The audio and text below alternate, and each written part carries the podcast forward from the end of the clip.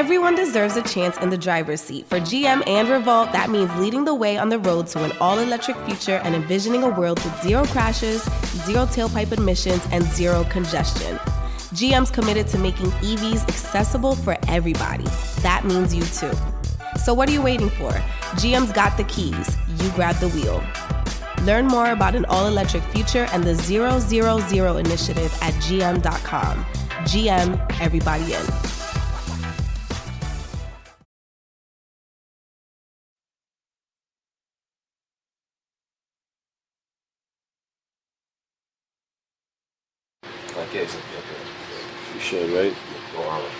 Don't be petty. Let's just take Don't be over. petty. Let's just take what's still- ours. All right. still-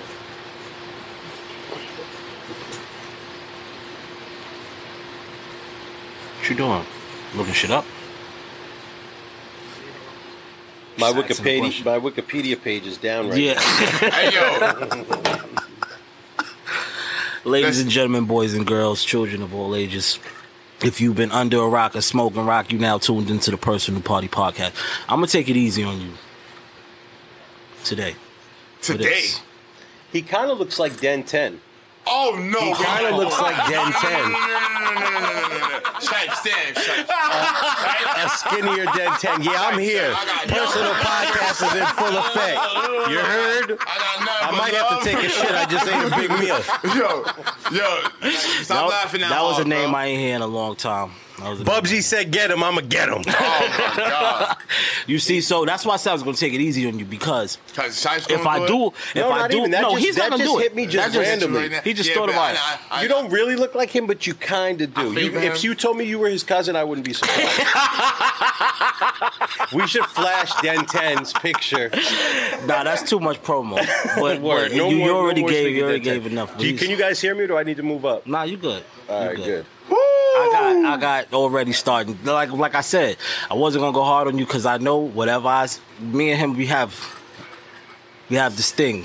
Like if I start my shit, it's gonna follow up. Oh yeah, it's, gonna It's go not gonna crazy. end. So I gotta, you know, I'm not gonna do that to you today. Is that what you guys normally do on? Yeah, I've I- watched a few yeah. of them, but I Yeah, didn't know if it's everyone. I destroy Okay. him a lot because he says a lot. Yeah, I destroy. No, no, no, you don't destroy. Okay. No, destroy. All right. Well, I'll let the people say. I, I check him a lot because he says a lot of things that's stupid, like Wow, just dumb okay. shit. But then you know he also has a lot of smart things and research out of nowhere. He's like an idiot savant in the I- most respectful. We've way. had that in our, our camp for We've- a long ex- time. exactly. I'm also gonna do some shameless promo. Go ahead. You know, Smokers Club Critters just dropped. Shout out to Bubsy. So did donuts. So did the donuts. So did gonna job put those right stopper. there. Um, and the job stopper yeah. with the little smokers S. All right, my bad. Oh, What you was begging for weed again? I, I was. Have some integrity. All right. Now today I have That should look fire. Can I smell it? Nah, B. Oh man. Thank you, Shipes. this nigga so excited. Appreciate To- it. to- we got today- Jonny Shipes here. We not doing that. This is not. This is not normal. So let's hype not. the fuck up. It's, not, normal. But I was getting into that, and you you was on your no shit again. You cut me You off. already did it. See, you already You was did on it. your shit, and I, I was I was about to get into that. Like you know, I have not. I'm not even gonna say my favorite because everybody knows that. I have one of the best moguls, music executives. I'm not a music exec. I'm a music entrepreneur. Ooh, I'm not a music exec. You yeah. feel me? in the motherfucking world.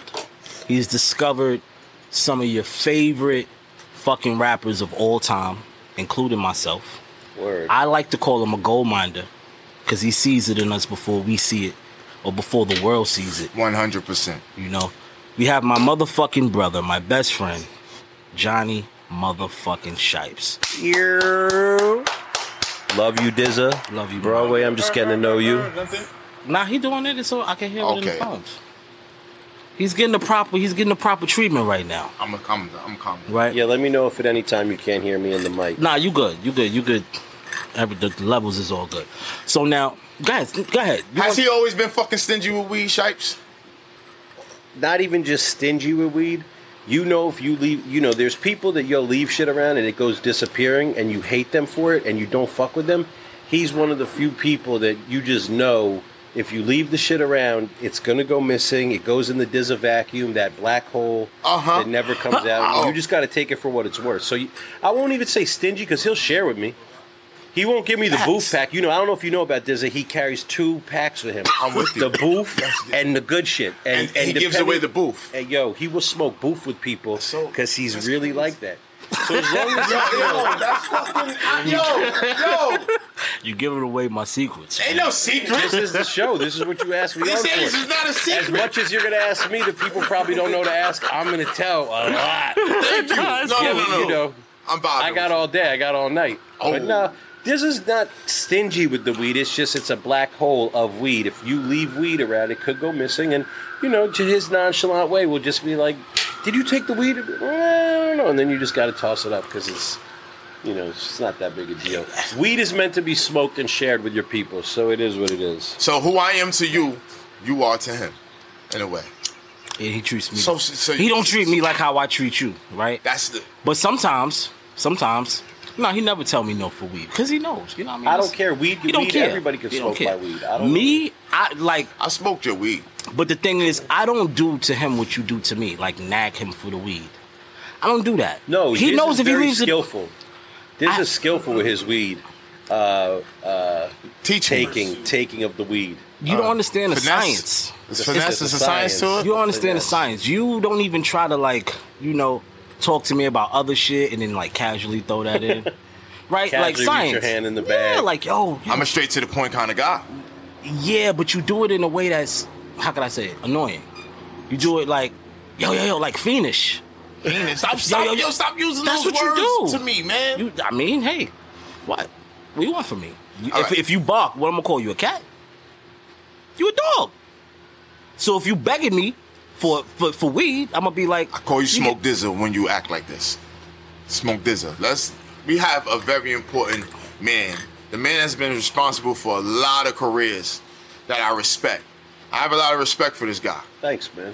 No, no, no, seriously. No, I he mean- knows that. But listen, we have an important dude here, and I, and I want to Yeah, there's ask no him time about for it. real bickering, right? Yes, yes. We're going to get the knowledge out. We got time for that. Oh, it's always time for the Okay, bullshit. I'm, okay. I'm, I'm with the shit. You're on the bullshit. Okay. Yes, I'm with the shit. That's what the people want. You know that.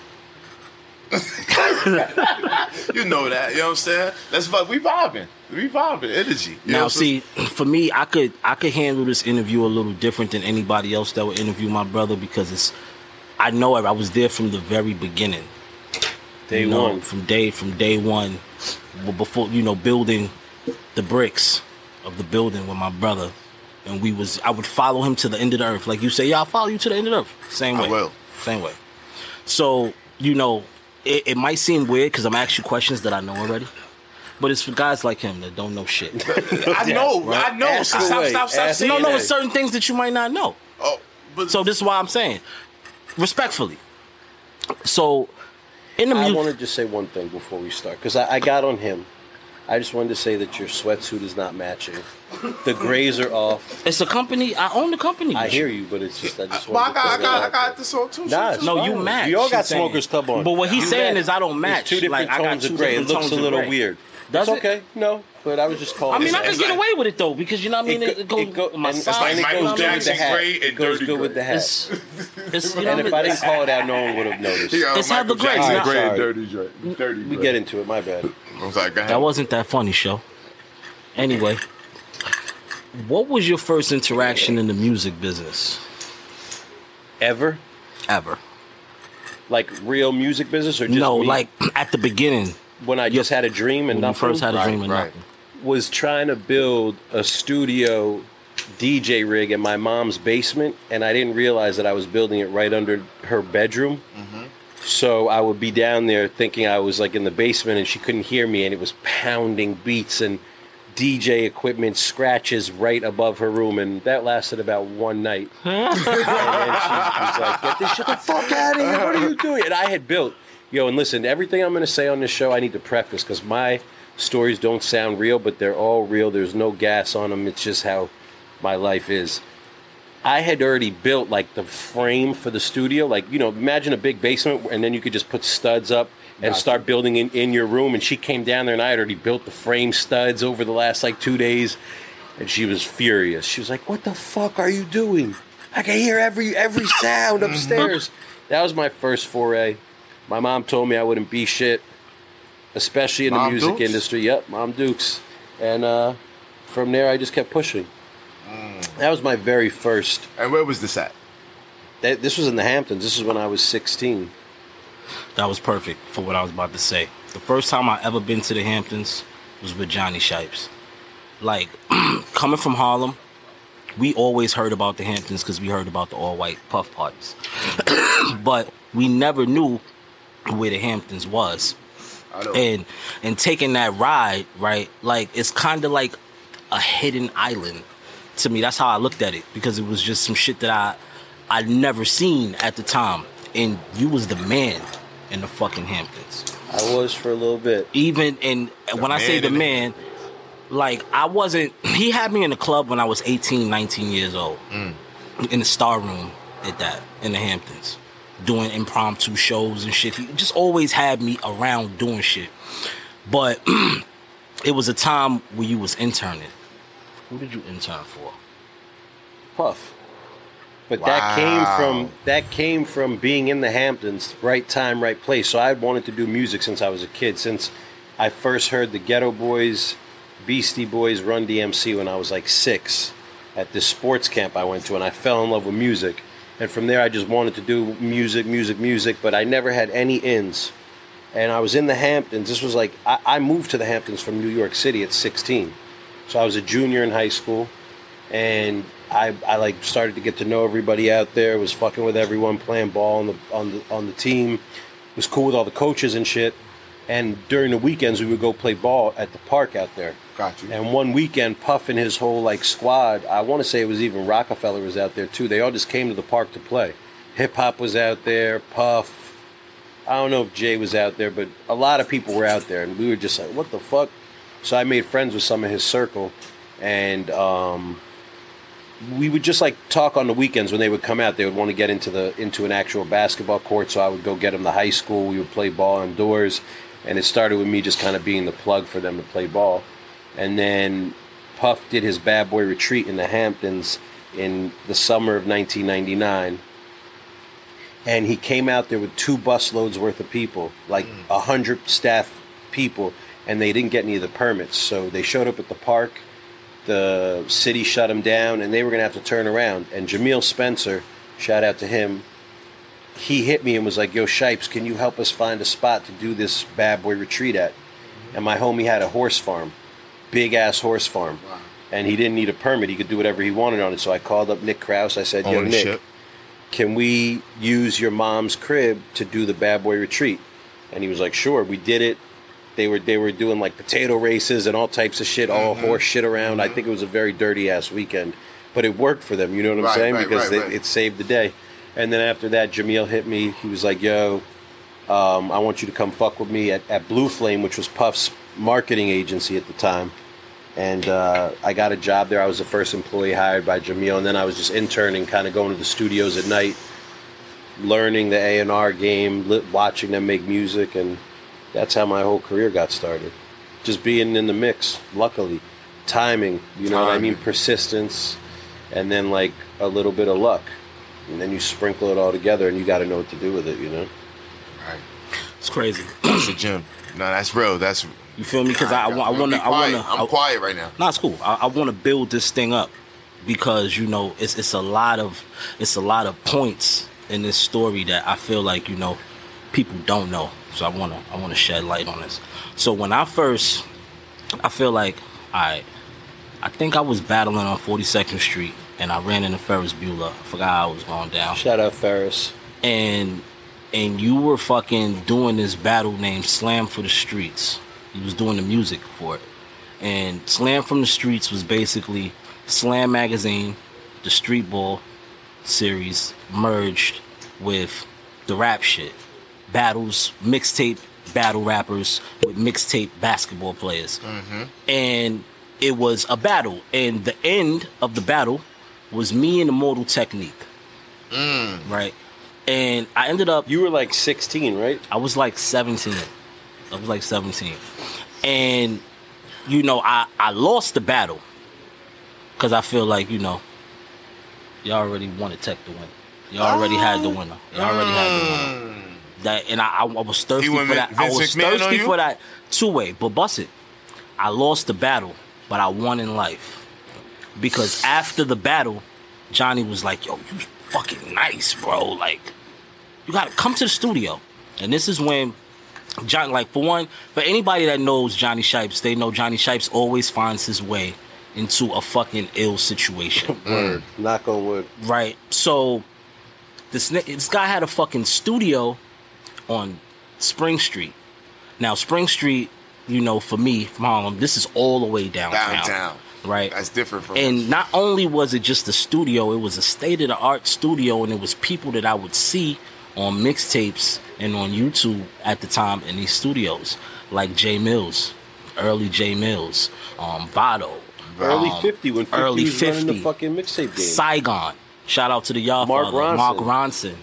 Right? Like I feel like you had me rap for Mark Ronson and Rich Kleiman at the time because they was doing um Allido. That's right. Allido right? Records. Shout out to Wow, bro. Wale because Wale was the first artist signed to Allido. Yep. Right? Wale And- came through This the is studio. crazy. Right. So, you know, you had me come from a battle rapper into making real songs blindly. You just stick me in the studio like, here, here's the beats. Play me mad beats from everybody. Shout out to Omen and all the guys that used to be around. I used to be having all these crazy fucking beats. And, you know, you put me through a boot camp. But more importantly, it was it was it was other rappers there like the Firm and the JRs and you know shout out to them and I was the the young guy. So I felt like I had to work extra hard and be super. I had to want it more than people wanted it for me, Right. In order for it to work, and you believed in me from the jump. Where, like, what did you see in me to wow, fuck with me? That's that's L. Okay, that's fair because you know a lot of people ask me this question, but I never really been asked that by a person I've worked with. Mm. I mean, I think during that time it was it was the battle rap era. Not that people aren't still battling, but this is when T Rex, Jae Millz. I, I want to say Vado was probably even around then. Yeah, Vado he was was around. He was with Jim. Mills. Yeah. Charlie Yeah. Clips, Charlie a lot of Clips. Shout out Charlie Clips. I remember driving through Harlem trying to stalk that band, trying to find him, pulling up on every block I heard he That's was on, trying to sign him back in the day. Uh, and and Dizzle, you were he was just you were dead nice. He was he was one of the best. You know what I'm saying? I forget Mm-hmm. homie's name that you battled uptown. Um, J.R. Ryder, nah, not J.R. Ryder. Um, bro, Curtains. who was your most famous battle? Nah, not Curtains. my famous battle? Was it T Rex? Somebody Nah, that never like battle racks. My favorite bat, my famous battle was J.R. Ryder on Two Fifth. that was after we were fucking with each other, though, wasn't it? Mm, I feel like that might have been a little before. Word. Well, either way, I is had heard. I had heard about him rapping. Then I had seen him in person at the at the um, slam rap battle, and he just had it. He mobbed in with like ten people. You could see he was the boss of his his clique, Yeah, his yeah. clique and his block. And you were just dead nice. And and to me, cinematic is built off hip hop first and foremost, and lyricists and lyricism and legendary artists. And I just thought you were special. And you know, look at fucking 20 years later, living legend, you know, underground king. Different artists' careers work differently. You know what I'm saying? Some might propel immediately, some might level out at a certain place. You know, I, I'm I'm happy and proud for you because you kept pushing and, and were able to. You know, a lot of people got washed after different waves, whether it was mm. the mixtape game that you were on, killing with Big Mike and you know other artists from your camp back in the day to you know the the CD game through the fucking digital era to where we're at right now where it's you know Spotify and he's still one of the few standing a lot of artists weren't able to make that transition so That's a fact. clearly I was right Clearly. shout out to you That's a fact. shout out to Dizzle Shout out to you. Yeah, you Give me an air horn Nah, for no, that. no bullshit. Shout, shout out No to you bullshit. for fucking knowing. Yo, who was the first big artist that you worked with? Because I remember. Besides Paul. Yeah, I, I wonder if if we're gonna say the same person, but I feel like it would either be Hi-Tek Nappy Roots or Foxy Brown? Keith Murray. Oh, fucking Keith Murray. And he tried. oh, fucking Keith Murray. And this motherfucker, man, he tried to. Yo, you remember? Yo, Keith Murray. I heard Keith Murray crazy. Yo, I this This when man- Keith Murray first had came home from Right. whatever, like after Fatty Girls, like And he was crazy as fuck. Yeah. After Fatty Girls, I'm trying. You remember that? I'm That was a trying. hit right there. I'm trying boy. my best way to break into the game any way possible. I remember hitting this like, yo, I'm about to be in the studio with Keith Murray. We were hype. You know, this was Yeah, yeah, me and him yeah. been rocking since day one. So what's good for me is good for him, and vice versa. fact, He's like, man. bet. And somehow I found myself not kidnapped for real because I'm not pussy, but Mm-hmm. Keith Murray had me kidnapped, locked in this studio. Do you remember that shit, bro? And I had to hit. I think it Like, was won't like let you leave? some shit like I don't even remember the full shit, but I know it got to the point where it was like, all right, I'm definitely have to call some people to fucking get the fuck out of this studio. And I think I hit like Prob and Black probably or whoever, and I had to I had to thug my way out of the studio that night. Crazy. Yeah, straight up.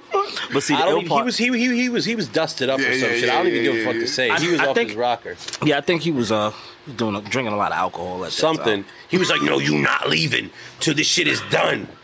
And it was like four or five of his people. He's like, "I want you to hear everything." And I just got on my phone. I said, "Hey guys, you got to come down, you gotta Yeah, come down here." You feel me? But see, the, the illest part is every fucking uh, artist he worked with, I will always find a way to get a record with them. word. So on my first, very first mixtape, Respectinized Volume One, is definitely a Keith Murray there's song. definitely a Keith there. Murray he song. crazy. definitely gave me a verse. Yep. That's so crazy. you know what I mean. He always found. Shout out Keith Murray. That's crazy. Yeah. But you know what though? What? Before Keith Murray was Do It All from Lord of the Underground. Oh, I forgot about that. Do It All from Lord of the Underground. How the fuck did I forget and now about I'm thinking that? if there was even anybody before him, but I think that was the very beginning. That's I think it fucking, was it was Do It All from Lord of the Undergrounds. Then the then the then the fucking Keith Murray. It was yeah, and then Nappy Roots. Then Nappy Mm. Roots. Nappy Shout out to Nappy Roots. Shout out to Nappy. that was a good time and you know like a lot of people don't well they give credit but i want to say it out loud because it's a lot of people that came from working under you that's still blossoming right now you know what i mean like from you always find a way to put us on and that's anybody that's in that's in the camp like relentlessly like you just do it like with nappy roots shout out to dutch Shout out to you Dutch, know what I mean? man. Dutch is one of the Dutch illest, the illest fucking managers in the game. in the game. You know what I mean? And I watch Dutch fucking do it all in order to, you know, get to where he's at. And he started with Nappy Roots, and that was from you. And even with Nappy Roots, again, like I said, I had a verse from everybody, a song, Mm-hmm. a relate, any type of shit. Of course, that came about. So right, so after Nappy Roots, I think it was Foxy. yeah, Foxy was crazy. Foxy Brown. Foxy was quick and crazy. That was that was like a good. That was six months, and I was done. Shout out Foxy That, Brown, this but is some legendary you know, shit, yeah, bro. nah. Not for real Nah, though. for sure. You know, she she was great. She is great, but it was just too much for me. You know, and then I started realizing, ah, this shit is. This music shit isn't as easy as, as, as I thought it would be, you know, because I was young. I was probably 22 years old. Tops. Facts. That was because your I training didn't find camp, Sean though. till 26. Yeah. But then we started to score because after Foxy came Hi-Tek. Yeah. Right? BG. BG, BG, BG was actually before Fox. It was Word. BG then Fox, Yeah. right? BG. And and then Hi-Tek. And you know, I want to stop at Hi-Tek. yeah, for high minute. tech was a good moment. That was a good moment because for one, that was the first like person that I want to say was currently doing stuff in the climate of the game as far as you know being a producer and you know being a rapper and you again given an opportunity which that was my first time to be able to write for someone. You know what i mean? Like it was always a way that you'll be like yo like we going smoke could do it you know what i mean? And blindly we drove to ohio me you Wrote his whole album for him, didn't you? me, you, and Bodega Bams. We drove to Ohio. And Shout out had- Bodega Bams. And you That's had me, you had me Me, write Bodega everything Bams. that he said on that shit. That's a fact. Word. And and from there, shout out to Zach Katz. Shout out to Zach. Shout out to Zach Katz. From there came the Sean situation. Yep.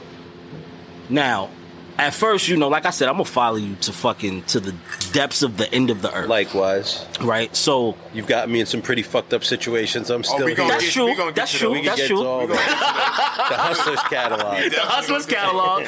That's true. I, I definitely did some bullshit, but you know, what did you see in Sean to know that that was gonna work? Because like I understood it, you know, when we when we was getting into it, but I didn't fully see it like you saw it. Don't let the ghetto bird go. We in LA, y'all. Is that getting in the?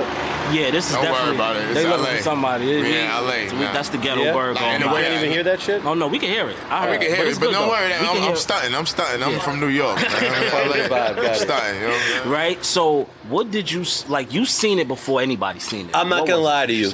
I because I hear the question. Uh, a good amount of the music industry is luck, and then you have to you need to know what to do with that luck, and and the timing of it. So for me to be like, oh, I knew Sean was going to be the biggest, I didn't. I believed in him. He had a great producer behind him in J.R. Rotem. Shout out J.R. By Shout the out way, to he's J.R.. back in Shout the out. mix. I love that. Word. Shout out to Um, Tommy Rotem. You know, and and and and Tommy, Tommy Rotem as well, or Tom- Rotem, Rotem, yeah, yeah, Ro- Scrotum, yeah. however you say the name. Shout out both Yeah, brothers. it's, it's crazy. Yeah, it's crazy. And then He's crazy. you know he had a good team, and, and he was like a young kid, and and and the cra- I'm going to tell you a crazy Sean story, which I know you know. Mm-hmm. So just so you really understand how you never know in mu- the music industry if shit is going to work or not, if you're on the right track or not. You can believe it, but you just never know if you're right or not. Sean Kingston was a rapper till the day before Beautiful Girls came out. Smoke Dizza was writing all his raps. And his first single was called Colors featuring Rick Ross. Anybody else? In The know? Game. And the game. And Sean Kingston is rapping. And one night we're in the studio and he comes busting in the door and he's like, Yo, come, come, come to the um lounge. I gotta let you hear something. And we're getting ready to turn in his album that's all rap music, all written by Dizza. The kid, he's 14 years old, Sean. And we get in there and the Benny King record is playing. Boom, boom, mm-hmm. boom, boom, mm-hmm. boom, boom. And he starts singing. It started way back when, and we were like, "You sing?" He's like, "Yeah, I can do patois a little." We were like, "What the fuck?" So the song was crazy. He was singing to us over the real song. We canceled the session we were in that night, cut the record. It was beautiful girls. I was managing Felli Fel at the time, the biggest DJ in all of Cali. Shout had out the number Felli. one slot. Shout out Felli. Had the number one slot in all of uh, Power 106, and Power 106 is the biggest station in the country at the time. Talk it your might shit, still Jonny. be. So the the song gets done, and I take that song and hand it to Felli. He's like, "Yo, this is a smash." Shout out to Felli. He plays it. When I tell you, I'm getting goosebumps even telling this shit because this is how me and Dizza really got in the industry. This is what we it. were new, and we could even go into when We we, gonna go almost into all burnt of the it, Chateau of. Marmont down and All all that shit. Is that shit? We woke up the next morning. Hawaii had played it 17 times. LA had played it six. New York, everybody in the country was hitting us. We knew we had a smash. It was the, the the the record execs at the label were like, "This is lightning in a bottle. This is what we call lightning in a bottle. It barely ever happens, but you guys got it." And we were like, "Yeah, yeah." So the song is going nuts. Like I'm talking about like I- I hundreds remem- of spins remember within a few song, days, how- yeah. and and and basically the record broke. It exploded. We had to go back to Epic and say, "Look, we need more time to turn this album in because we have to cut a whole new album." Scrap the whole album. Scrap the whole album, and then he sung the rest of the songs on the album. And so, so I didn't really know that Sean was going to be that big. You know what I'm saying? I could tell you other artists that I really believe was going to be that big, and that's not to take anything away from Sean. Some stuff you know, some you don't, some you hope, some you're wrong on. You guys only hear about the shit I'm right about because the ones that are wrong you never hear about because they don't make it. Right, right, I'm right. probably, I like to say I bat like 700. Like out of every 10 acts, seven of them work. Hmm. But I could be like 500. But even so, it's a good number. It's a good you know, number That's some a people back get That's one. a great number. But yeah, so I didn't really know like that with Sean, and he exploded. And at that moment, I knew what to do with it and how to help him get to the next level. And I also knew for myself, all right, labels are calling. Now they finally believe in me. They didn't believe in me or Dizza or anybody prior to Sean. No one was trying to give me a label deal, a record deal. No one was even trying to cut me a check. Um, and and everybody started hitting me, and that's what got me my label deal, which ultimately allowed me to sign Nipsey Hussle.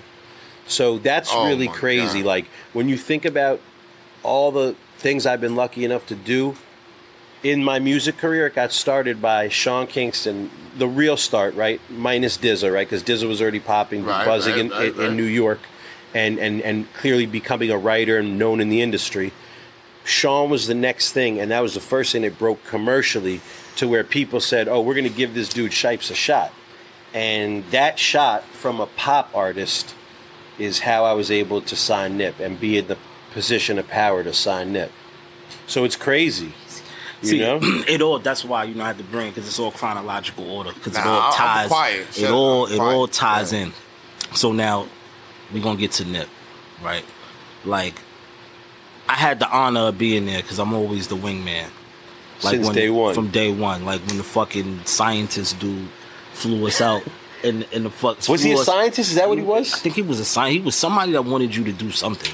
Yeah. Right. This is a crazy story. And he flew us out and fucking put us in the fucking Chateau Marmont. with an unlimited tab. Unlimited- Like literally just said, we don't know how long you're gonna stay. So basically, it was it was this. I believe it was an Asian dude, wasn't it? It was. was. an Asian dude with a shitload of money. This was this was the first time we ever flew first class. We got picked up from the airport. They took us out like out of the the plane turned out. into into the private limousine. Me and Dizza are like, who the fuck do they think we are? what are we even here to do? The dude was a big fan of Hi-Tek. So he Yes. want, right, right. So he wanted to meet us to talk about a Hi-Tek deal. I was like, all right, bet. The guy puts us up in the Chateau Marmont. Now, understand, right? People think I'm like funny and wild and crazy now at 40.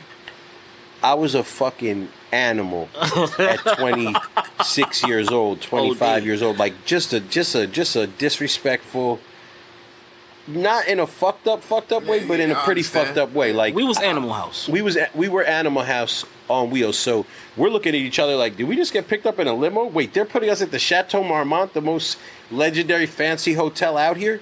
What the fuck is even going on? They told us we have no tab, and they didn't know how long we were going to stay. They said you could stay till the deal gets They kept extending the trip. Every time we thought we was gonna come home, they was like, "Oh nah, you know, we need you to stay." It was every every time it was another reason for us. To right. stay. And we're going on weeks now at the Chateau Marmont. Me and him probably ate so many spaghetti and meatballs that we were about to, we were about to turn no into reason. a, a, a meatball. Steaks, Bro, Dom everything. Perignon. Having homies come through, ordering for other people. When he started gaining Sean, weight, basically. Yeah. LA definitely did that. To me. Yeah. Sean and Kirk Kingston. Oh yeah, we're gonna get to that. we're gonna get to that. I just haven't finished. The first, yo, I remember. I don't like to fly. These motherfuckers had us on the top of some big ass building in LA, and they're like, "Get in the helicopter! Come on, we're gonna go ride through the streets of LA." I was like, "What?" And I got in that helicopter because I really thought we were gonna close the deal, and this was gonna be part of the deal closer. And I'm driving through LA in the helicopter, swerving in and out of buildings. Were you in the copter with me? Nah, I wasn't fuck with You didn't go, I right? didn't go to the Easy, copter That shit was nerve wracking. Long story short, we didn't get the deal done. And I think at some point we felt that they were scamming us too. We didn't even understand why we were there at this point. It was going on weeks. And we're in we're in the Chateau Marmont and I will never this this is one of my favorite stories to tell. we're getting high. Sean Kingston's on that seat. Whoever's there. Too Diz Clean. is here. Who? Too Clean. Too, too clean. Shout out Too Clean.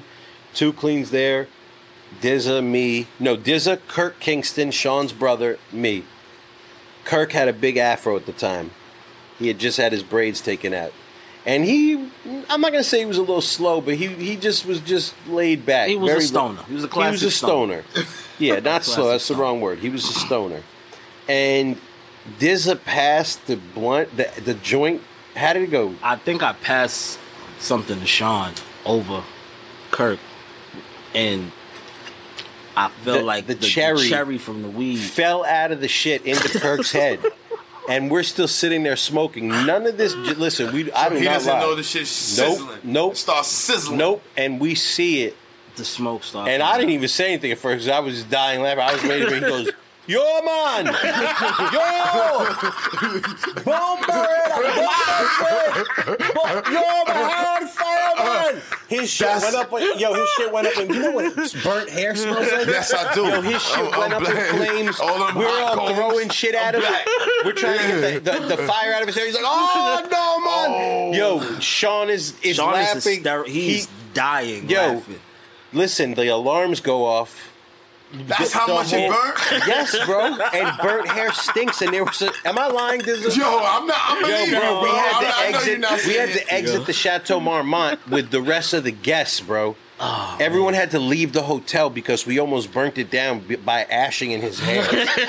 and that low key is how the Ash Anywhere challenge ashing. started before we even started it. word. Yeah, so- Yo, so that's after- crazy, bro. So, you so, foul. so if after I- that happened, and we charged at least twenty thousand dollars to the hotel room. I remember that bill and them being like, "What in the fuck?" Dom Perignon steaks, multiple- Everything, everything, everything. every fucking thing you could think of on that menu. I that was- two that was- nuggets of weed and he'd go crazy.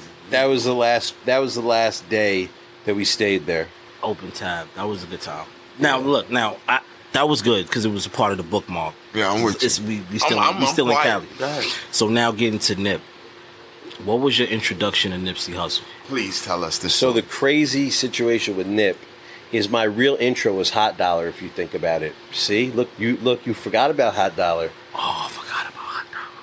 This is the last interview I'm giving, by the way. I said this because I'm going to drop every gem, every Um, piece of my history on this, and then there, there's nothing more that has to be said. I'm going to tell you guys everything, and that's it.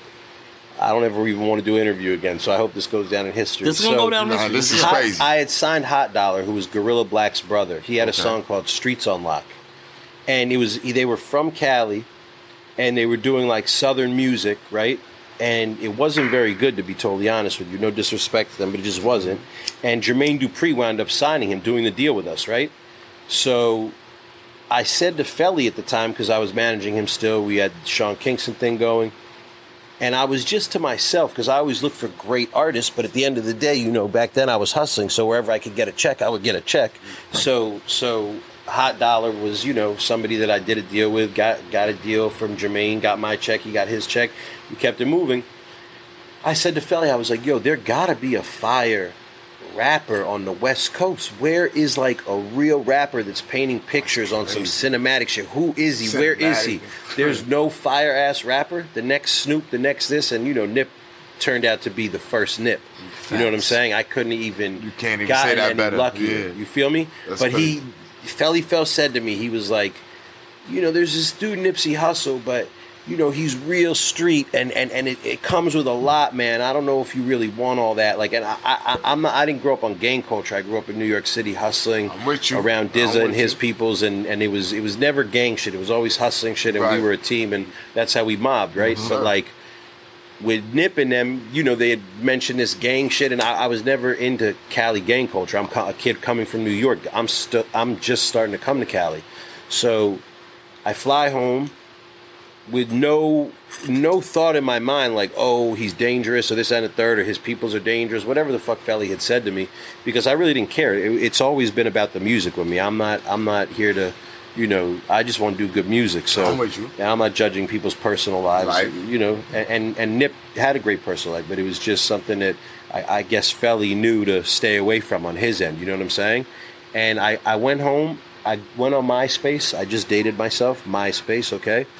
And I'm with you. I'm, I'm with you. and he had Bullets Ain't Got No Names and I Don't Give a Fuck as the only two songs on his page. And I listened to that shit like too many times. And I remember calling Dizza and being like, yo, I'm going back out to Cali, bro.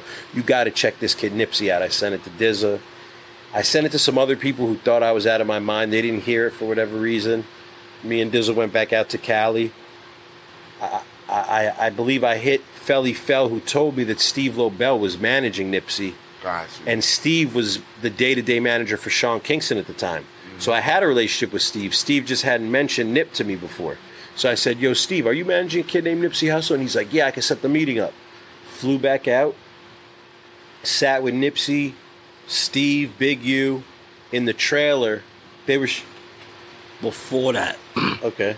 because you're missing something.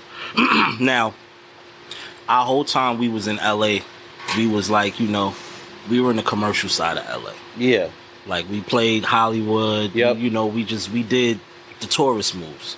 This is our first time into real South The hood. Central LA, the mm-hmm. real LA, right? Mm. So I feel like we pulled up in the in the sixties. yeah. We we got looked at crazy Y'all first. pulled up right? in the 60s? We pulled up in the sixties.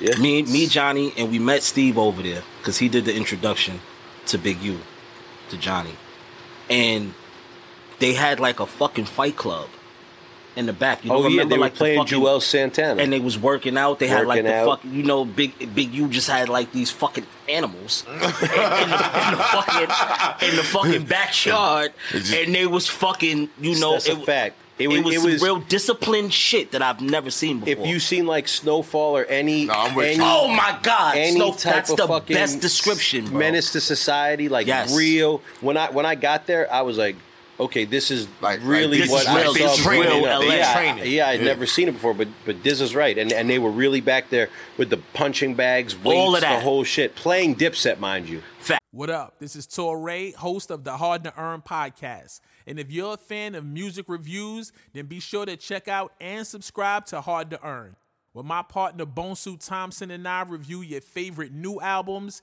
and classic albums on pivotal anniversaries. You know, 10, 15, 20, etc. We review track by track, rating from 1 to that elusive perfect 10. It's brought to you exclusively by the Revolt Podcast Network anchored in hip hop, powered by creators. Facts. So And I- that, that was high. a little at home. That was high. That I'll was never high. forget that. But that, you know, going into that now, say, you Yeah. know, So even that point though, when we, we when we got dropped off in that neighborhood, and then we were walking to wherever the set was. Remember, Big U was like, "Get behind this car real quick." right? Because they, saw a car that was coming, a car a, that a they car didn't that they know, it know. was driving funny. And then I was like, "Oh yeah, I'm I'm really I, I understand what Felli was saying, but but I wasn't scared at all.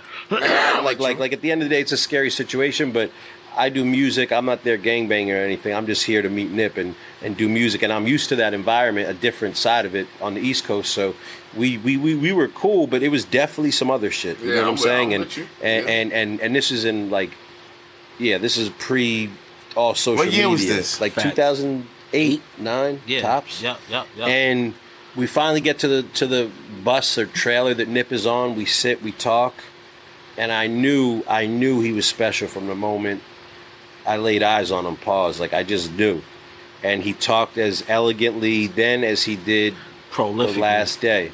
You know what I'm saying? And uh, you know, I just I was sold. Like I, I didn't even need to hear more music, but we chopped it. He let me hear more music. The shit was crazy. I was like, yo, I wanna, I wanna, I gotta sign you, bro.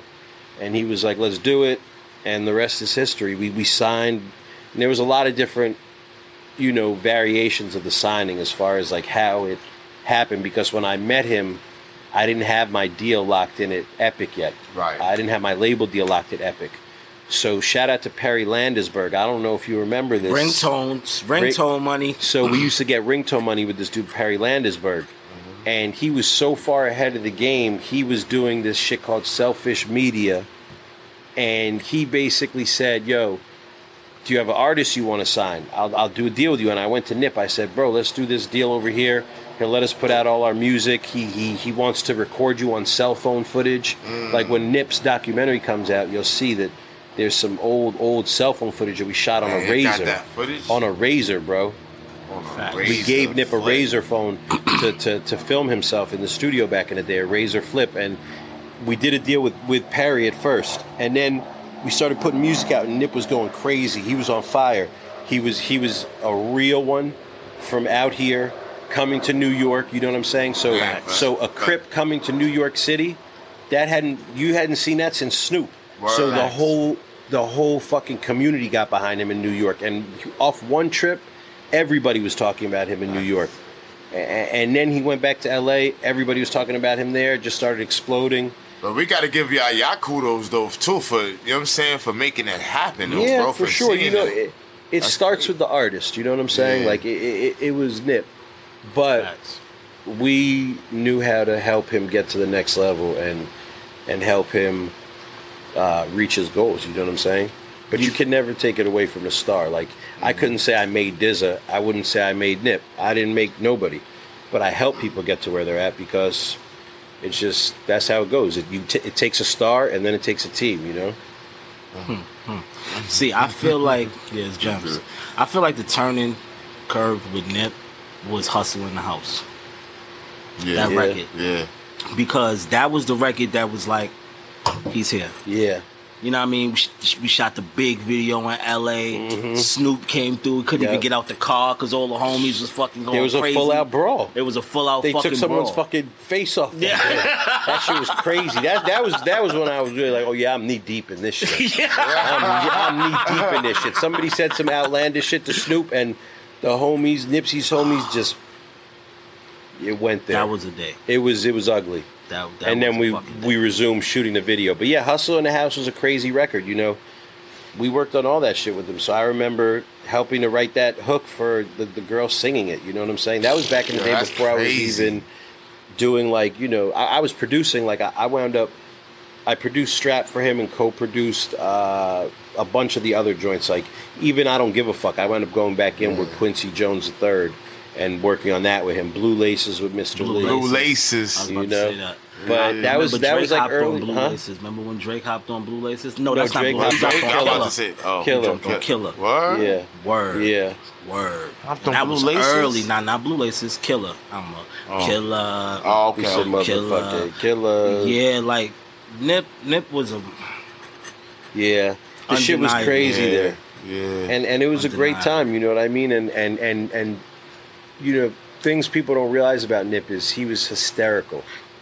Like if you think me and Dizza are funny he was one of us. yeah he was he was OD he was funny. hysterical. You know only in closed circles though. He didn't want to be looked at as a joke. He made that clear to me early on. I used to tell him bro let's write our own version of friday. And he was like nah. You know he would sit and watch godfather. How many times do you think you watched the godfather? I f- thousands of times. at least 500 at least 100 in my in my Because crib now I watch Godfather all the thousands of time, times, right? bro. It's crazy. So he was very serious about his business from the beginning. He had it mapped out. He knew exactly what he wanted to do. Uh, yeah, Nip was just he was he was he was legendary from the beginning. You know, he knew what he wanted. from the beginning he was in there. He taught me gems that, that I picked up and took with me for life. You know what I'm saying? He definitely, yeah, he knew and he knew he what what he was destined to do. And he would tell me stuff like you know like I would ask him like who his real peoples were like because you know you could see things being a little sticky even from the beginning like certain people were around and maybe shouldn't have been he's like you'll see who's around at the end when it when it's all said and done I'm gonna be with my team my brother Black Sam you know shout out Sam like Sam. Supreme. Kabi Supreme certain people that he just you know uh That core circle. Yeah that, that like mm-hmm. some of them were in jail at that time like I met people in different stages you know um Cuzzy Capone was around from the mm-hmm. beginning J. Stone. J. Stone. Mm-hmm. Um, J. Stone. He used to play me J. Stone's music. We used to ride around, and he would just play me J. Stone. J. Stone was dead nice, OD. but he didn't come home for like seven years or some shit. It took J. Stone a minute to come home. And yeah, you know that was the that was the Nip story, and shit just went crazy. And I knew that, that he was the one. You know. Well, well, R.I.P. Nipsey Hussle. yeah, man. It doesn't even seem real. Yeah, every time I'm in LA, it feels fucking strange. Yeah. with, with you know, Damn, son. just not knowing. But you know, from from from there, right? Like I said, you're a fucking gold miner, and these series of events all happen at the same time. So, me, Nip, and now it's another artist that you discovered that I remembered you played a song for me, and instantly I looked at you, my eyes got wide with one of them faces, and I'm like, yo, this nigga is it. And you was like, I'm going to go, I'm going to Mississippi to go meet this guy, and I'm going to go see what he talking about. And I feel like that came from Perry too. No, Yep. Right? Shout out Perry Landisberg because Perry played me ringtone beats from his ringtone company. So the same guy, by the way, to circle back to Nip for one sec, Perry Landisberg is such a real motherfucker that we Nipsey was signed to us. Uh, uh, we did his first deal before I had my actual big record deal Okay. at a cell phone company to just try to put music out. And once he started buzzing crazy, I went to Perry and I was like, "Yo, bro, this isn't the this isn't the look for him. I just got my label deal over at Epic. I'm really trying to bring him there." Nip, and Perry didn't ask for anything.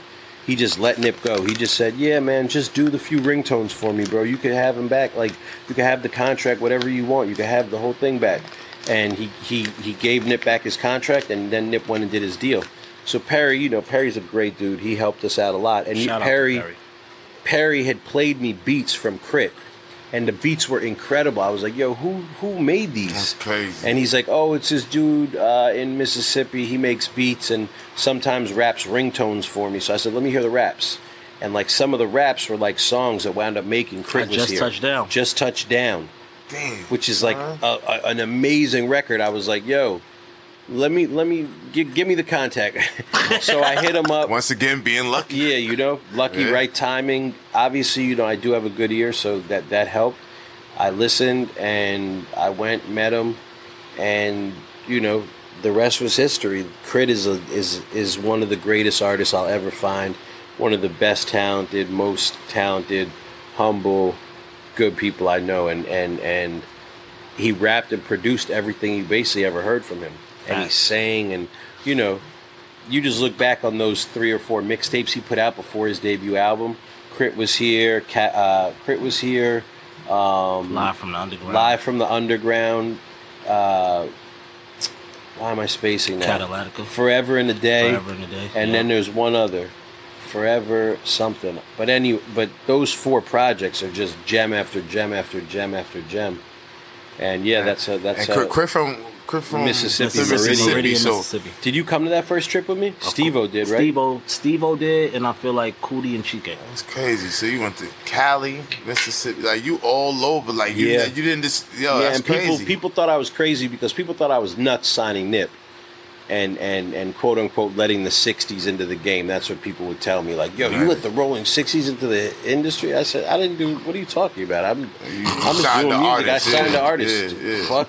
and then people thought I was crazy for K.R.I.T. because that was in the middle of when Yung Joc and T.I. and everything was mm-hmm, going on, mm-hmm. and K.R.I.T. was from the South doing hip hop music, southern right, right, real right, hip-hop right. Rapping. music. he yeah, and he wasn't even from Atlanta. He was from Mississippi, So people thought I was like out of my mind. Like, yo, I don't know what Shipes is doing, but you know, but but we put out K.R.I.T. was here, and and it was a it was a masterpiece. Not even a classic. That was a masterpiece, and everybody started calling, and we wound up signing with Shot Money.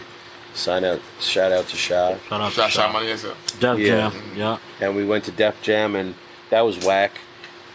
Like most major labels, you know, they didn't get the vision. They wanted us to make songs that sounded this way or that way, and Right, right. we wound up leaving Def Jam after the debut album Um, because L.A. Reid was really big on Crit. He's like, "Yo, you remind me of Outkast." I wanted, and then L.A. Reid was gone like two, three months later. He loved people from the south. Yeah, so I think K.R.I.T. would have been way bigger under Def Jam had L.A. not left. And you know, K.R.I.T.'s career wound up great. He's independent now. He owns all his own music, so you know it all worked out for him. So that's good. But yeah, K.R.I.T. was an incredible find. Got lucky again. But all them artists had had long, long like longevity. Yeah. I'm not trying to find artists that are like flash in the pans. I don't chase like singles or like one song that's heating up or shit like that. I'd rather develop an artist for two, three years until they're a superstar, you know? So you you believe in artist development? Yeah, of course. That's what cinematic They say is. that's going on the game yeah. now. But all, all the artists at Cinematic Artists develop, we haven't had one artist just come in and be like, oh, okay, this is it. You know, the Mm-hmm. one song blows up. Like Flipp Dinero, we developed for two years before Facts. Leave Me Alone. Facts. You know, Joey, years before Devastated. Now wait, There's a- don't, don't get into yeah, Joey yeah, yet, yeah, because yeah, you know I'm, yeah, I'm about to get yeah. into that. Yep, yep, yep, yep. But all right, so being that we Well, I was just gonna say one last thing. My bad. ahead. Dizza never even had a quote unquote hit. He's here 20 years later, Mm-hmm. That's a 30 fact. albums. My I think I read some shit like you put out 30 albums or some shit. 30? Where I read something about 30 something. I, it's at least 10, 15 Talk albums. your shit yeah, it's on like, it. yeah, it's like 15 maybe. I, I don't know. I read think some I press lost count. release where it said something. But anyway, either way, uh, Mm. you know, 15 albums, 10 albums later, however many it is, Dizza, with not even a hit, and he's more relevant than ever. So That's that's, a the fact. type of artist you got to find. You know That's a what I'm saying? fact. lifestyle, lifelong artist, and, and like I said, the gold miner.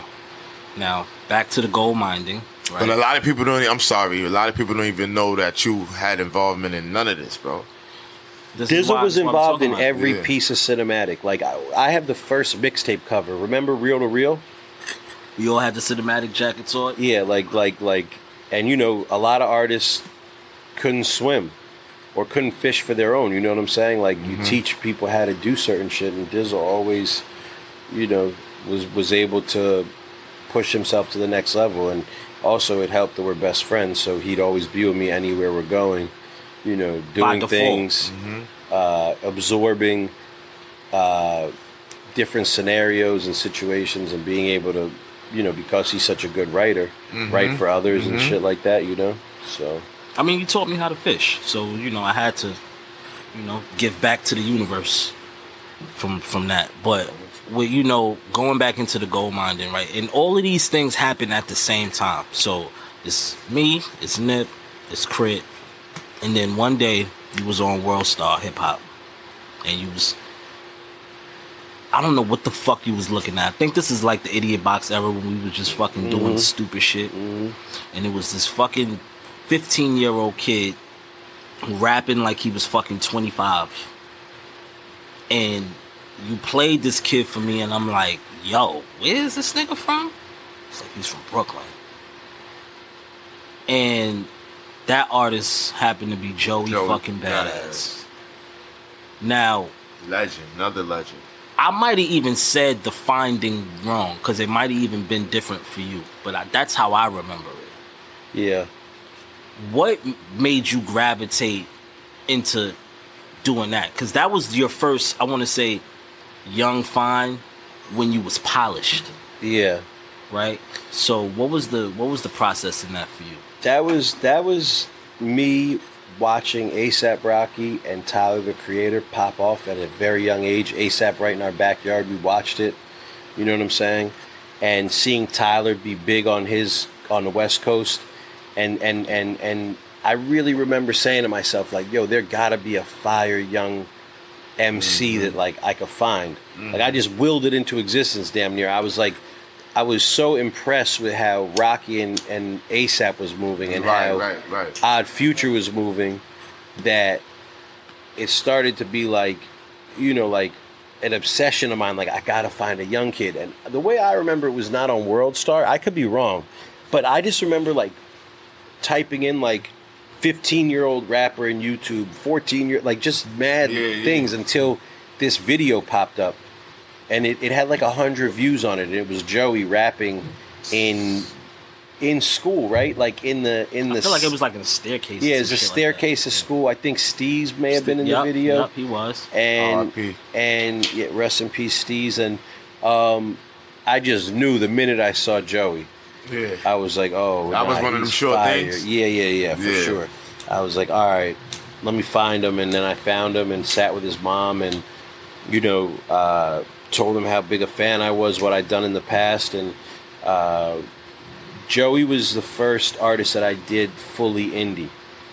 I had been done with the majors at that point because I was just fed up with them. You know, with the Nipsey era, they didn't know what they were doing. We had heated Nipsey up so on fire, you couldn't asked for anything else. You're ta- I'm talking about like, like as hot as 50 was when his mixtapes were out. Nipsey Right, was that, that's a fact. and Epic still wouldn't put the album out. They were telling us to go in with dance producers and shit like that, make a bigger hit record, remix the Snoop record. He had all types of stupid shit.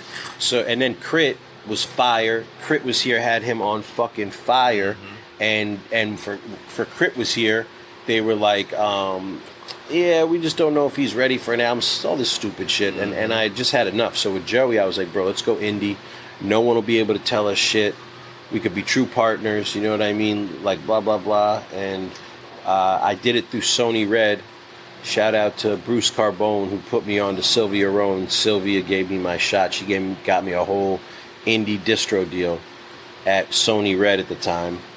Uh, and I put Joey out, and I was I was uh, the label slash management, you know, and I was using the management money to fund his label side, and just by any means necessary till, you know, he popped. And before the money came out, he killed it, and then the re- the rest is history. Now, you know, me and Joey worked. Bet on yourself, man. Yeah, me, me and Joey like worked real hard on a lot for a long time, from the clothing line to the festival, the Steez Day Fest. To, you know, he, he wanted to act and stuff, so I tried helping him break into that. Anything I could do to, to help him, you know.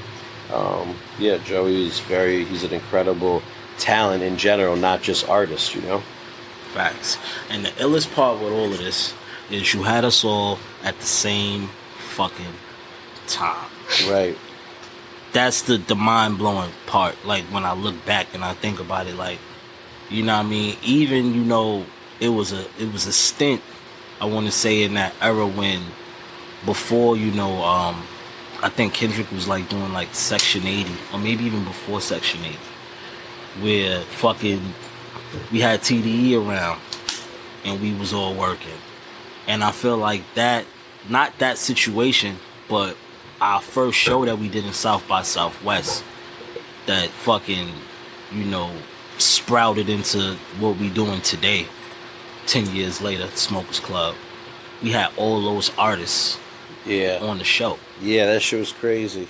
you know what One thing I'll tell you is we're always ahead of the curve. It's crazy, bro. Like it, it sounds, shit, it Jonny. sounds Nah, unbelievable. Nah, talk your like, shit, You know what I mean? If if I didn't live it, and if I couldn't pull up the footnotes, I would be ashamed to tell the stories Because it people just think, sounds yeah. so fake. Nah, I don't even tell a lot of the stories unless you're around or somebody's around because it doesn't even sound. it don't real. even sound real. You know what I mean? So, from starting in motherfucking South by Southwest, from an idea that we came up with in your apartment on 23rd Street at the time, and for that to turn into this donuts. and this and that and that shirt right there, like, did you think that we was gonna do this from fucking being in Austin, So- sitting on that curb after the show? So here's the thing. In the least cocky way, yeah. I started writing the book, the the monologue for the or whatever you want to call the intro to the Smokers Club book that we're working on, and that's how I started it. Who would have ever thought that we would have gone from you know we used to hustle weed illegally when we were young. Uh, that's actually I think well Ferris linked us, but then I linked with your brother who was deep in the game, and Right. I would buy my weed off him and go do what I would do, and then Dizza started hustling. We were all hustling, mm-hmm. and I started the book by saying, "Who would have thought we would go from hustling to legally owning the Smokers Club?" Dot dot dot, and then I said, "We did." because we did because we pushed and pushed and pushed and pushed until you know they had no choice but to let us in and, and to respect us because it just what else are you gonna do like you know so i did. I, I truthfully did. And, and like this tattoo the cinematic tattoo i have is my first tattoo. Like people used to think i was crazy when i would say it's my label but the truth of the matter is is is i look at a lot of shit now and i really say to myself wow i talked all this into existence because every piece of it is is something that i saw and some way along the lines or another we got lucky enough to to to know that that like we were on the right path sometimes we didn't know we were on the right path. Sometimes we go on tour lose 100 bands come home and be like damn we just lost money on the smokers club. But the outside world is like yo smokers club is the shit. You guys fucking do- and me him and, and bubs me him and bubs are in the, in, in the back room like what the fuck you mean there's no money? How did we lose 30 bands on these fucking shows? And i'm like yo bubs this i'm telling you we didn't make no money. So like you know it takes a lot of trial error mistakes to get where you're going but as long as you make it look good along the way fake it till you make it you know I got that. quote. How did you meet Shiest Bubs? Shiest Bubs. Key. We left, we left Shiest Tell me how you met Shiest Bubs, list. please. Oh Forgot yeah, hold up. that. So so how did I meet Shiest Bubs? First of all, yeah, th- okay, so I didn't leave him off the list. This is a good progression. It was a good progression And now into- we're gonna circle back to Bubsy. So Yes, sir. We here. so Shiest Bubs, you would hear the legend of, the, of Shiest Bubs as a hustler, right?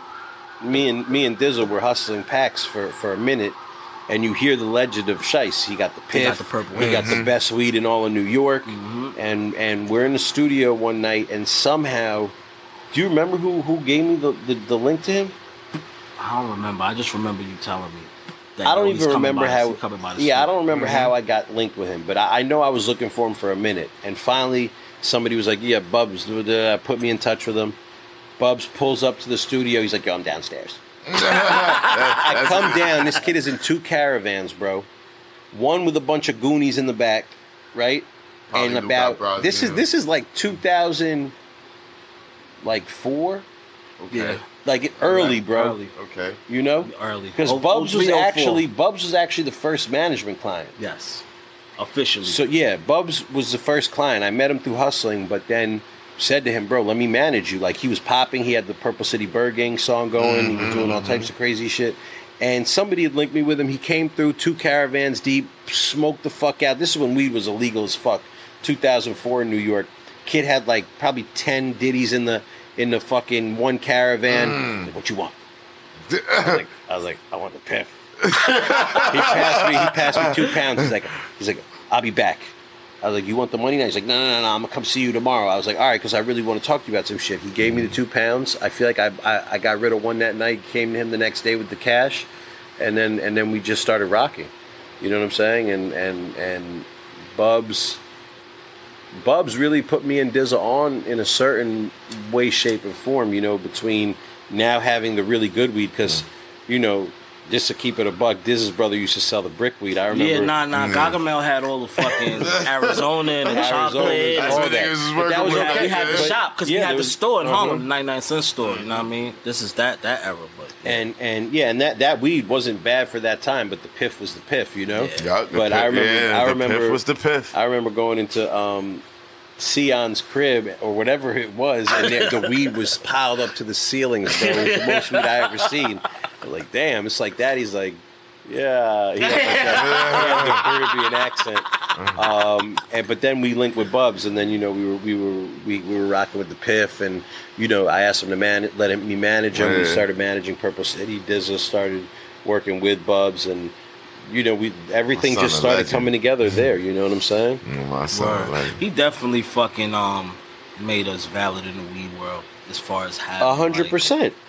You know what I mean? You fuck with the emperor. That he's there fucking with the emperor. That's a fact. So it all tied in full circle. We fucking did a festival that had thirty thousand people there in a two day span. Yep.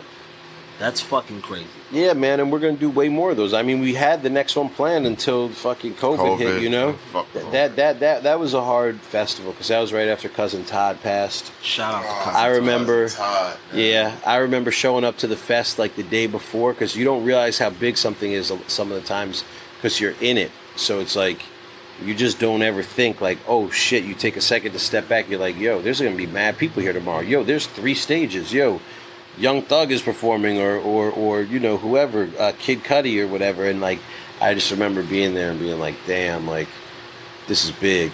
And then the next day it was sold out. It was crazy.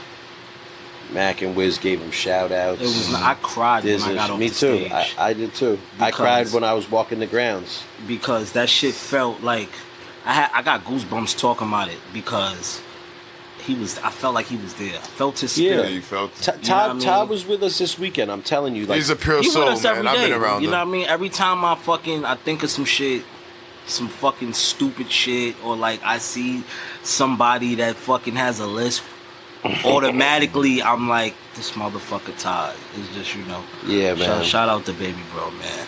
Fucking cousin Todd. But fucking, you know, you've done a lot of legendary things, bro. And you know, I I always give you private praise, and I give you praise when you're not in the room. But I want to give you praise with the cameras in front of me. thanks, man. Nah, he loves you, You Chef. saved- he loves you. Uh, he better You fucking love me. I love him. What you the fuck? saved my life, bro. I don't know about Because all I'm that. telling but- you, listen to me. You saved my life. And I'm gonna tell you how. Because a kid from Harlem started battle rapping, had no direction into the industry, and you bet on me. Facts. And you believed in me before I believed in me. And I don't know. I I don't know how I could ever pay you back, but to just continue to be Smoke Dizza. But it would be no Smoke Dizza without Jonny Shipes. I don't. I don't. So- I can't co-sign that. I'm co- I'm, I'm I stand on that. It, it. would be no Smoke Dizza without a Jonny Shipes. Facts. Okay. I, well, So I, I- I appreciate the compliment, and you don't ever have to pay me back. You just stay being my best homie and fucking, you know, all the laughs that we have, and that's good enough for me. Mm. Well, and all the good times. You know what I'm saying? And, and the down times when, when you're there for me when I'm hurt, and vice versa. The, all the extra shit, man. I don't give a fuck about any of the industry, this, that, the third. Facts. I, it- Talk. yo, listen. When all the when all the when all the lights go off and the social media shut off and shit, and you start to miss your friends, whether it's you know we've lost a lot of people unfortunately together. That's what matters that you have a support system and somebody that cares about you, you know, and, and I care about you and you care about me. And, you know, we can move off this topic so it doesn't get too emotional. no, no, we're not gonna get Yeah, I'm about to emotional. cry. I'm about to say Nah, some. Fun, not I'm about to all, say some funny shit Good. because we fight like brothers for Oh, real. Because yeah. you're really my brother in real life. We went a whole year not speaking. Yep, I loved every minute of it. Can we go That's back some to? shit Give me one me. more year about That's that. Give me one more year like that. and, and I want to say, I want to say that time matured me because for the first time in my music life, I didn't have you to fall on. Like, all right, if I fuck up, Jonny will help. It was like that was the time where I had to take everything you taught me and everything I learned from watching you, and I had to turn into a self-sufficient artist where I had to go make my own relationships and figure it out because I'm like, I gotta prove to him that I can do this shit for real, for real. And I knew I was gonna talk to you again because we was both stupid, and it was a lot my fault And shout out for This is- Prob, even though you know. because Prob was definitely Prob- trying to. Yeah, he he was the one that was- made me call you or yeah, vice versa. he was definitely um mediating the whole Yeah. thing. You'll never Even get though- back in the whip, bro. But even though he's a to piece of shit, we still love you. But you, you know what I mean? You where you at? But you know, that shit matured me. You know what I mean? Because if that was a sink or swim time for me, and I feel like you know that time, like I said, that shit matured me and fucking turned me into let me be able to do this.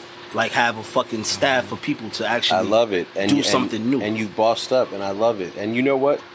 That that time, as much as as it hurt me because we weren't talking, you know what I'm saying? Like it probably helped me too because I've had my fallouts with a lot of artists that I care a lot about. You know what I'm saying? Like again, you know, for this interview, I'll just throw it all on the line. Maybe it will go viral. Um, nah, but you know, there, there was a time where me and Nip didn't talk for a year. There was a time from when me and Joey didn't talk for two years. You know, and I miss them every day of that shit. People don't really know that, you know, but but I, I miss them every day that shit because because especially people that I'm super close with like that. You know, Joey Joey is and was a brother to me. Nip was a brother to me. You know what I'm saying? But at the end of the day, people grow. People go through through their own things. yeah. I might have been being weird. Who knows what it was? You know what I mean? But uh, what what makes it the best is when you could get through that because it's just like a if two brothers fight and punch each other in the face or some shit or even if you fight your best friend it makes that relationship stronger you know what i'm Facts, saying facts, when when facts. when me and nip rekindled you know what i'm saying just because we had a year where we were like not really seeing eye to eye over shit early just right when when everything kind of went haywire in general um, when we linked back up it was great we It was like it never happened. We hadn't joked in a year plus. You know what I mean? Mm-hmm. He came, scooped me up from the airport. It was like old times, and that's how you know. Oh, this is really my brother. This, you know, that fight was Yep, yep, whatever. Me and Diz the same shit. You know what I mean? Facts. I remember every day. I'd be, no, I'm never talking to that motherfucker. you know, you know, me and Joey fucking. You know that was it was big bro little bro with, with me and him like that was really like somebody that and I still do but in that in that time frame when you go through something like that that shit hurts. It's like a family member you know what I'm saying? so That is a fact. you know the, the ups and downs build everybody and it's how you weather the storms that build your your your capabilities to succeed. Because when I'm down or if you were down in that year maybe you weren't. Maybe you were up. Maybe you were down and you had to find your way. I know you know certain times when I would have issues with artists it would make me rethink should I even be in this industry? Damn I just gave my whole heart to this person and you know they shitted on me or, or they might be looking at me the same way but it's just miscommunications and you need to learn to work through those hmm. so all of these you know whether it was you Nip Joey anybody I've had a, a miscommunication with or whatever you want to call them, they've all been they were always squared away because at the end of the day I do nothing. I, I don't treat people any which way but how I want to be treated. So I know I wasn't stealing. I know it wasn't over some bad business. I know it wasn't over me be, doing some fuck shit. It was just you know when you date only one girl, if you will, you're gonna always wonder what else is out there. You know what I'm saying? So hmm. maybe who knows? Maybe you know you get sick of the relationship. You think you could do better at a major, this, that, the third. I don't. I don't. I've learned through all of those situations not to take shit personally. Hmm. It's not always about me. If me and Dizza are having a, a fallout, maybe I didn't do anything. Maybe Dizza is going through something. You know what I mean? So mm-hmm. that shit, it, it's regular at this point. I'm used to it. It happens. I just like to always try to resolve it when I can. It's part of growth. Nah, it's part Mhm. of growth. The funny shit, you know, in that year, you know, I remember fucking, um, you know, you always had me just independently thinking about just, you know, doing it myself and just figuring it out. And I'm just like, man, I want to sign to a major. I want to see what the fuck that's like, right? So I fucking I had a I had a fucking meeting with LA, Sylvia, bunch of people, and I did the whole song and dance performance thing. And Aaron Reed at the time was the one that got me over there or whatever, because we was friends, and you know he would come hang out in the trap with us and smoke and shit. And fucking, I thought I had it in the bag. I'm like, man, watch. When Shipe say about this, I know he gonna be hype. I know he gonna speak. Sylvia said I was too old. And at the time, I think I was my I was probably like 29. And it hurt because I'm like, too old. I'm fucking 29. Right. Right? But in the same instance, she probably saved and preserved me. It's a fact because you would have been sitting up there. And you know, I knew Sylvia from the time when you know you was fucking with, so we Mm-hmm. Shout out was to familiar. Sylvia, Shout out to No Sylvia. bad this is no bad words. She's you know, a queen she- my I eyes. love Sylvia Rhone. Love, love, love, love. She probably might not even remember this. However, you know, that time I remember just trying to prove myself so fucking hard, right? And that's because my big brother, I'm like, man, look, man, he got to see I could play in the game. Like, I don't need the training wheels. Like, look, this is what I'm doing. And I falling out was probably something. I think it was something stupid, like when I had my falling out with Bams. Because I was going to tell. I know exactly what it was. We- I was doing a lot of I'm- stupid I'm, shit at I'm the down time. to open up the whole. No, we shout gonna out open up the whole Bodega shit, Bams. 'cause this is the Open it person up, who- open it up. Bodega Shout out to Bams. Bodega This man Bams, our almost had me go to war with these kids, right? Who I love. I love Ola and Bams. And they was fucking wilding at the time. They were too. wilding, for sure. They was, It was- it fucking was wilding. wild. But I did some bullshit. Typical, and it was some And I didn't so light about it. work. It was so small in the scheme of things. I'm like, It was Yeah. a fucking camera, all right. it was about The a fucking fucking camera. camera, Over a stupid camera? ass Yeah, bro. camcorder that and really then Nate was being petty. You it was were being deeper than the camera. I was being petty, but it was deeper than the camera.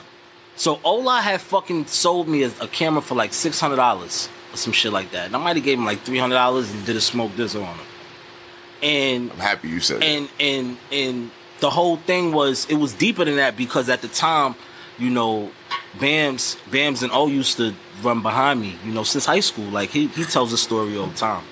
Um, you know, the reason that he got into being an artist is from watching me in high school battle and shit. And he was like my muse at the time. And he's another person that will follow me to the end I don't think muse is the right word. Muse, because no, because he would. I would like tell him to do certain things, and like as far as rap That's wise, a protege. Protege. A muse is somebody that Part, this part, fucking thank weirdo you, thank right you, here. thank you, thank you, thank you you. should all look up what a muse yeah, is. Yeah, all right, okay? all right. Yeah, I I will, I you will. see now, now Nah, you you see why I give you, I go hard on Nah, you. them- go hard. that's your on you. big homie. All right, so Yeah, cool. yeah, I'm saying, so he was my protege, and he still would right now walk to the end of the earth for me, right? And on the opposite side, I always seen him being who he is. He never was supposed to be under me. And I didn't want that obligation. But, you know, I used to, you know, I used to record in this crib. I used to, you know, I used to do things that I was supposed to give him the kickback, right? And I don't regret it. I would do it again. Um, because it made him Bodega Bams. Right. Right. And I remember Ola asking me, like, yo, you got any plans for Bams? Like, and I'm like, nah. But like it was mean, right? But They needed to hear that because they went way harder. I- they they started went- Tamboys after that, didn't right they? and i was the target i was the bullseye for them Mm-hmm. right and and the camera was just the the that was just the last straw just for them to just fucking just lose it on But mind you, Dizza had never told I me never told him about the camera. He was just like, "Yo, they're threatening me. they just fucking acting stupid acting crazy. and they, they they wasn't threatening they was just fucking doing dumb shit like he made a fucking song with di- oh, yeah, where's record. the horns where's the horns or some stupid shit like that Yo, shout out Nate Right, Bams, and, and- man. and I would not respond to him because I'm just like, I know this is just gonna give him. More. Yo, can we find that song? Where's the horns? We gonna find the song. We need that I, I think they got it. I think um, it's on the internet. It's probably on YouTube. And um, you know, the shit got really intense because you know when we get in fucking war mode, it we start fucking conspiring and it. Again, I never wanted to. It never was to hurt them. I was just doing Jay Z shit to them, like fucking with their rivals and just doing stupid shit just to just get a, a rise out of them. And then you know it came to a head, and we had a meeting and we all sat down. That's when you, that's when the big reveal came.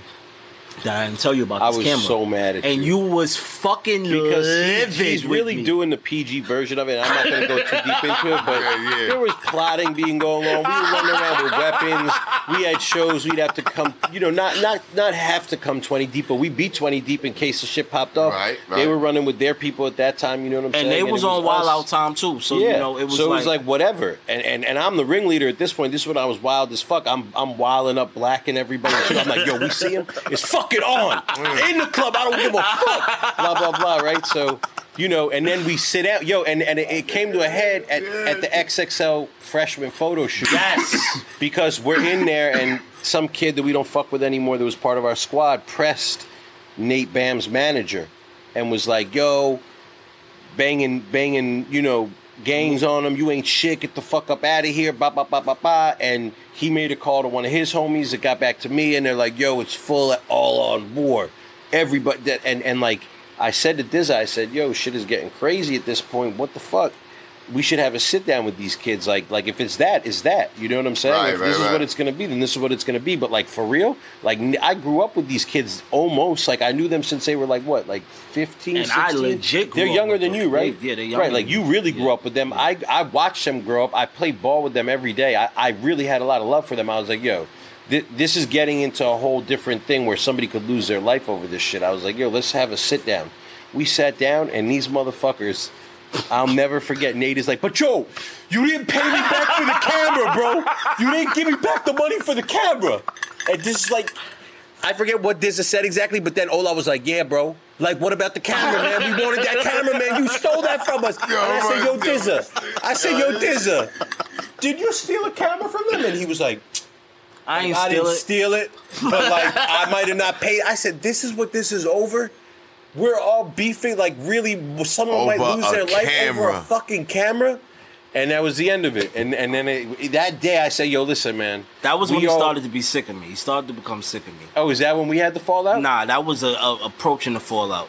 I think the fallout came. It was like smokers Cl- after, after like the third smokers club.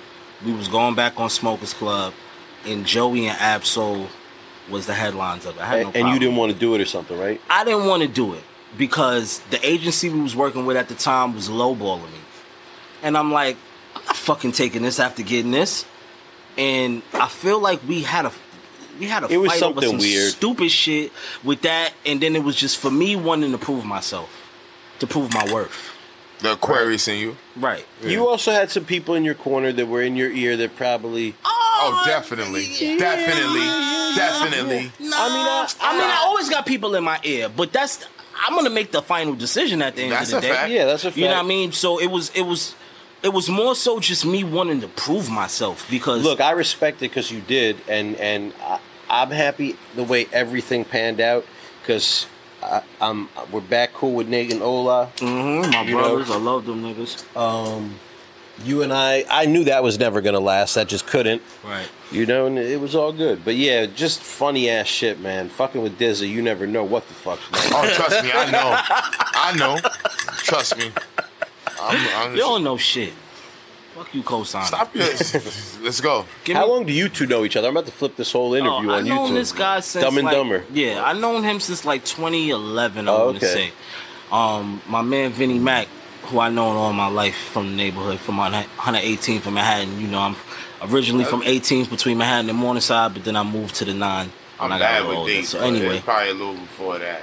But we probably started maybe maybe banging- uh, maybe 09, maybe with maybe it. 09. Yeah, yeah, You know what I mean? Yeah. But you, You know, kind of look like Sam Cassell. Oh, yo, you going kind of look like Sam This ain't going down like this, bro.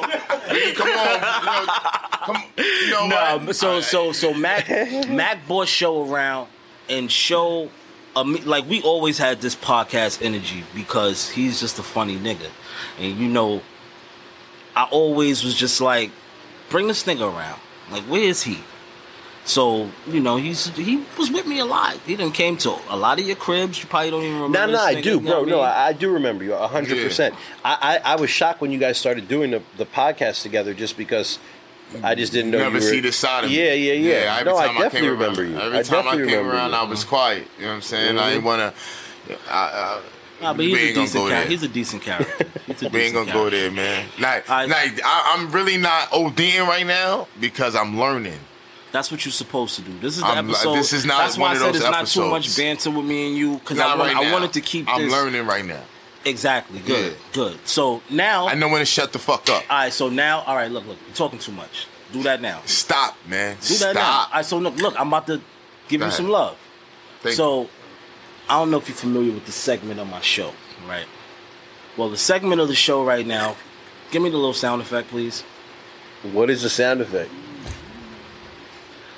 Okay. Don't worry. All right. You, you, you'll, This you'll is- see. You'll, you'll see. You'll see. What, what is your porn star of the week? Uh, well, yo, I wanna.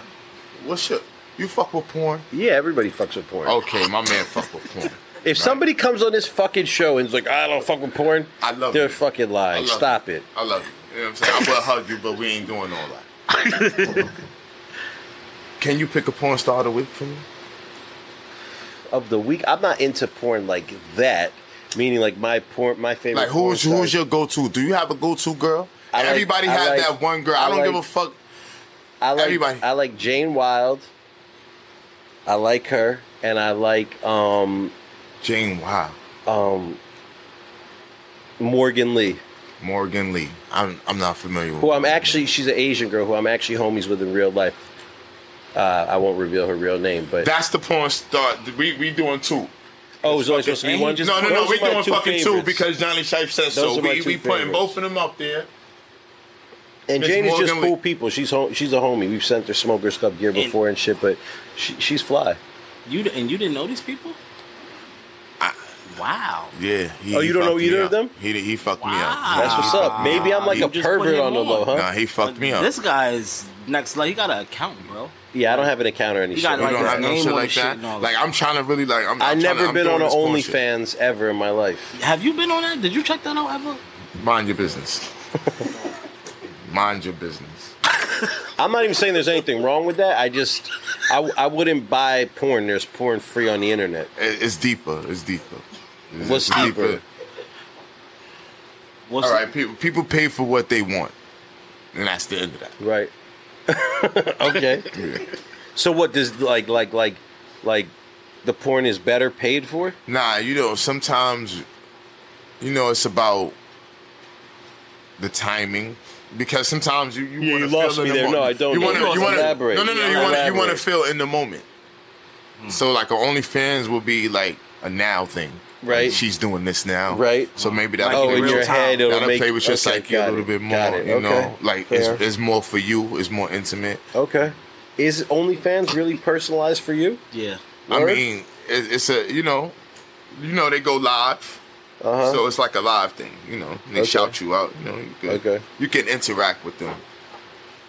Whatever. Got an I account know with that, that. bro? No, I don't have the OnlyFans. Yeah, You know a lot about that. 'cause Yeah, you you put do. me Uh, on. You gave a lot of knowledge with that. He has an OnlyFans premium account. Yeah.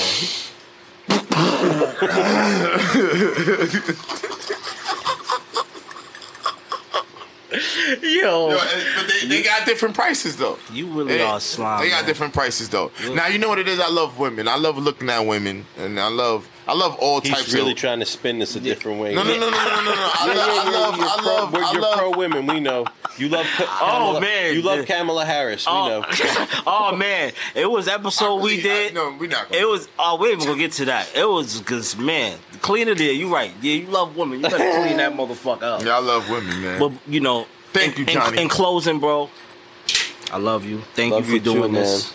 You know what I mean? Love it was very too. informative.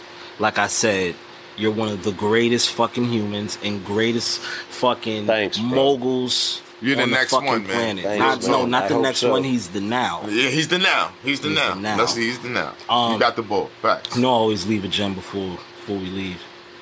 Ups and downs build character. So build your character. Mm. What's that stupid shit that you say? Curls for the girls, waves for the babes, knots for the hood rats. Show Broadway ho. You already know.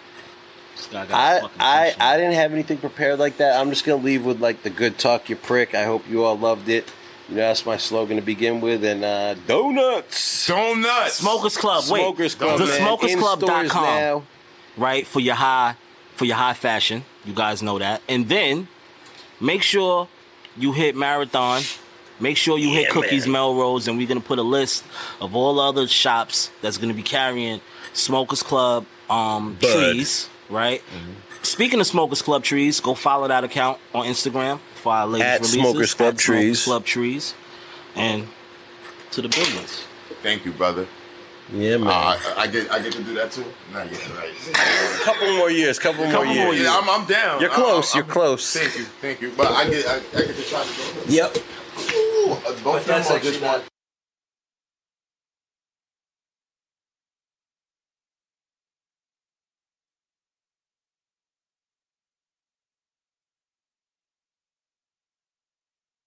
What's up, y'all? This is Clint Coley, and I'm the host of the Music is a Love Language podcast. Now, check this out. If you're a fan of music podcasts, then be sure to check out and subscribe to Music is a Love Language podcast. We are a podcast that has honest conversations about music all day, every day. If you like to argue music, this is the podcast you want to be listened to. And it's brought to you exclusively by the Revolt Podcast Network, anchored in hip hop and powered by creators. Again, Make sure you guys follow and subscribe. Music is the Love Language Podcast. I'm Clint Coley. Hope to have your ear soon.